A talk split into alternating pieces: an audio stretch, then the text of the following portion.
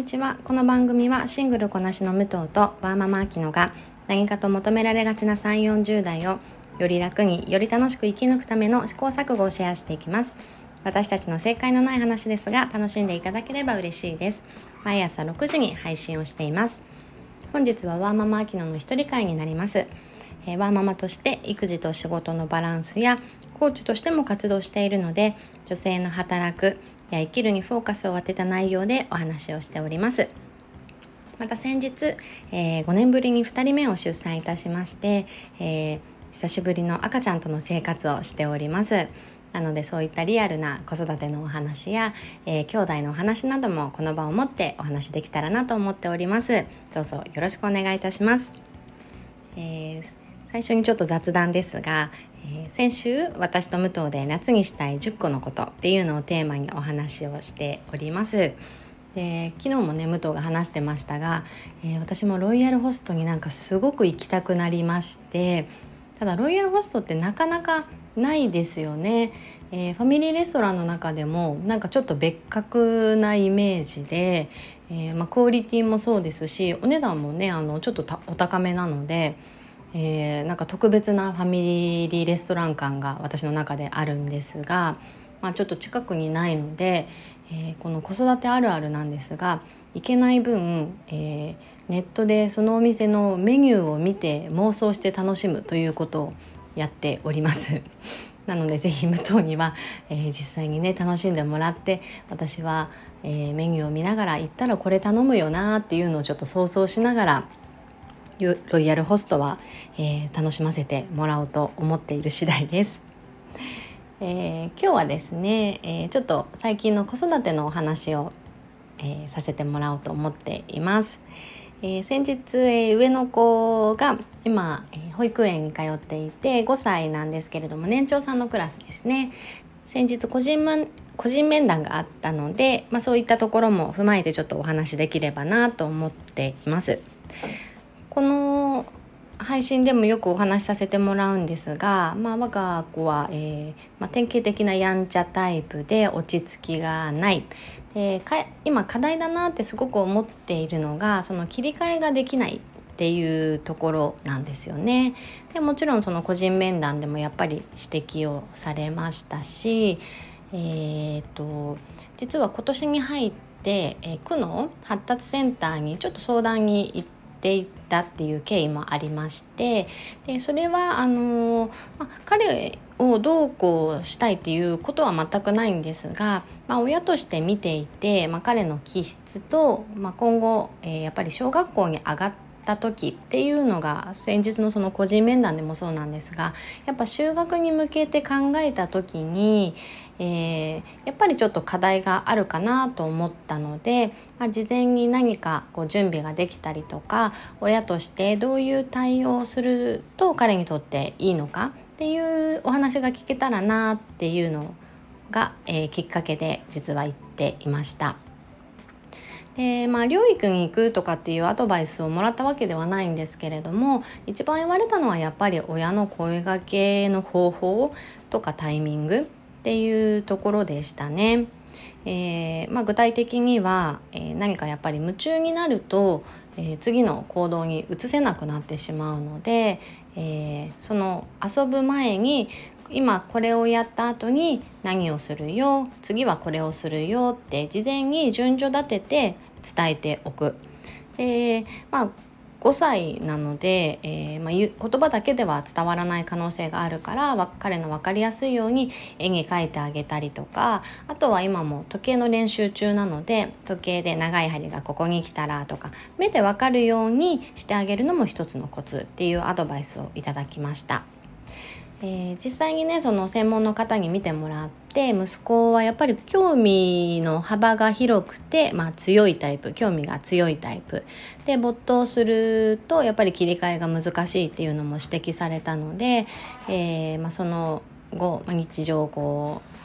うアドバイスいただいたやり方で、えー、声がけをしたりとか、ま、順序立ててやってはいるんですが。うんとまあなんで今日この話をしたかっていうとだんだん私の中でちょっと引っかかりが出てきましてその、まあ、切り替えをねするっていうのを、えー、まあ、小学校に上がったり、まあ、これからこう集団生活するにあたって、ま、ルールの一つとしてもちろん大切なことだと思ってはいるんですが子どもの良さとか子どもらしさの一つにやっぱりこう内側から湧き出るような興味とか何かに対しての好きっていう感情、えー、主体的なこう気持ちを持っているっていうのが一つあると思っています。えー、まあ、コーチとしてねやっているとやっぱり自分は何が好きなのか分かりませんとか興味あるものがないですとかっていう大人になるとなぜかそういう気持ちが薄れてしまうんですが子どもの時って、えー、周りが何かを与えなくてもえー、わざわざ自分で探さなくても自分はこれが好きっていうのがもう内側から自然に出てくるんですよね。それってすごい子供らしさの一つの特徴だと思っていますし、えー、大切にしてあげたいこう伸ばすべきところと、えー、私は思っています。そんな気持ちをその今ご飯の時間ですよお風呂の時間ですよとか、えー、まあ、次はこれをやりますよっていう大人のルールにはめ込むために切り替えさせるっていうのを、えー、訓練させてしまっていないかなって思ったんですよねそこにちょっと矛盾が生じていないかこちらの都合で子供を動かしているんではないかっていうのがちょっと引っかかってしまって、えー、ちょっと最近そのことに関して考えることが多かったです。何に対しても興味を持っ、まあ、その興味を強く持てるっていうのがあの息子の良さだなって私はすごく思っているのでそれをストップさせてしまうことを繰り返していくと、まあ、これは息子に限らずあのよくね言われることですが、えー、子ども自身が主体性を持って、えー、湧き出る気持ちっていうのが少なくなってしまうと言われています。なのでねこう親があんまりこう指示をしてしまっている、えー、と子供が自分自身で動けなくなってしまう指示がないと動けない子になってしまうっていうのもあのよくね問題として言われていることだと思うんですがやっぱりそういうふうに育てたいわけではないですし私がコーチだからっていうのも一つあるかもしれませんが、ま何か、ま、場面でこう決めなきゃいけない時に「あなたはどうしたいの?」ってすごくあの聞くことが多いです。君が決定権を持っていてあなたが決めるシーンですっていうことがねあの多分多いんじゃないかなと思っていて、まあ、それは良かったんですけれども最近息子が何かとそれは僕が決めていいんだよとかっていうこう言い返しの言葉で使ってくるので、うん、なんか一周回ってこの声かけをやりすぎて。てはいけなかったのかなってそれもまたちょっと悩みの一つになっているんですけれどもまあでもねあのいくつになってもあのちっちゃい時から決定権は常に自分自身が持っているっていうのはあの分かっててほしいので まあ今後もね私はそういうシーンがあったらあなたはどうしたいのって聞いてはしまうと思うんですけれども、まあ、その上で、えー、今はこの時間です。で頭ごなしに頭ごなしというかこっちがねこう決め急に決めるのもうんどうなんだろうってちょっと思っていたんですよね。でまあ最近それをちょっと深く考えることが多かったんですけれども今着地としては、えー、まあ、やっぱり決定権は自分にあるっていうところでじゃあこの遊び今やっていることを何時までやりますかっていう終わりを自分で決めてもらうようにしています。でその自分が決めた約束をちゃんと守ってもらうそこの、えー、成功体験というか自分の約束を守れるっていうところまで、えー、できたらうん今の中ではいいかなって思っていてまあまああの毎回ねできるわけもなく 私もあの冷静さをかけて感情的にもう終わりとかいうシーンも多々あるんですけれども、えー、ねもうお互いに息子にとっても私にとってもあの訓練をして、えー、進めていくしかやっぱり育児ってないなってあの着地はこうなってしまうんですけれども、えー、今練習中です。で特にやっぱり妹がね生まれてすごく基本的にはもう可愛がってもうベッタベタしてるんですが、えー、やっぱりわがままを言いたいのかなっていう場面もねあの以前より増えたので、えー、全然うまくいかないことがもちろん多いんですけれども、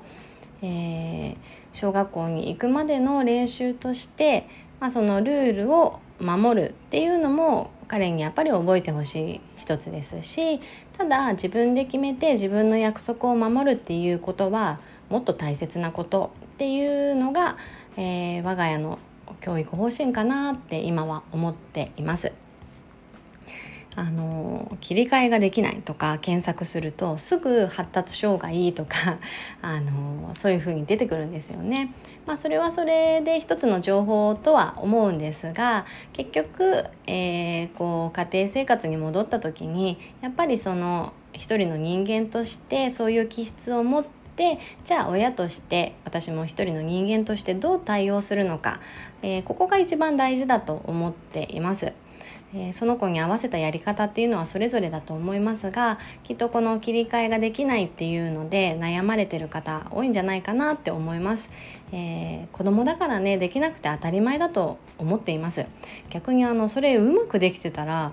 えー、なんか親のあ大人のね顔ばっかり見ている子っていうのも、うん、ちょっと心配にあの親としてはなるんじゃないかなとも思います。なので今日お話しした内容がまあ一つの何かの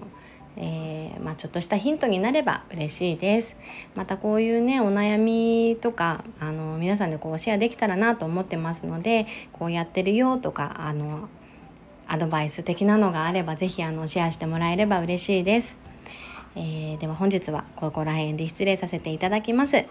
この番組はスタンド FM はじめ各種ポッドキャストで配信をしています。ハッシュタグ正解のない話でつぶやいていただきましたら私たちがいいねを押しに行かせていただきます。皆さんのフォローやご意見いただけますと大変励みになりますのでお待ちしております。ではまた次回失礼いたします。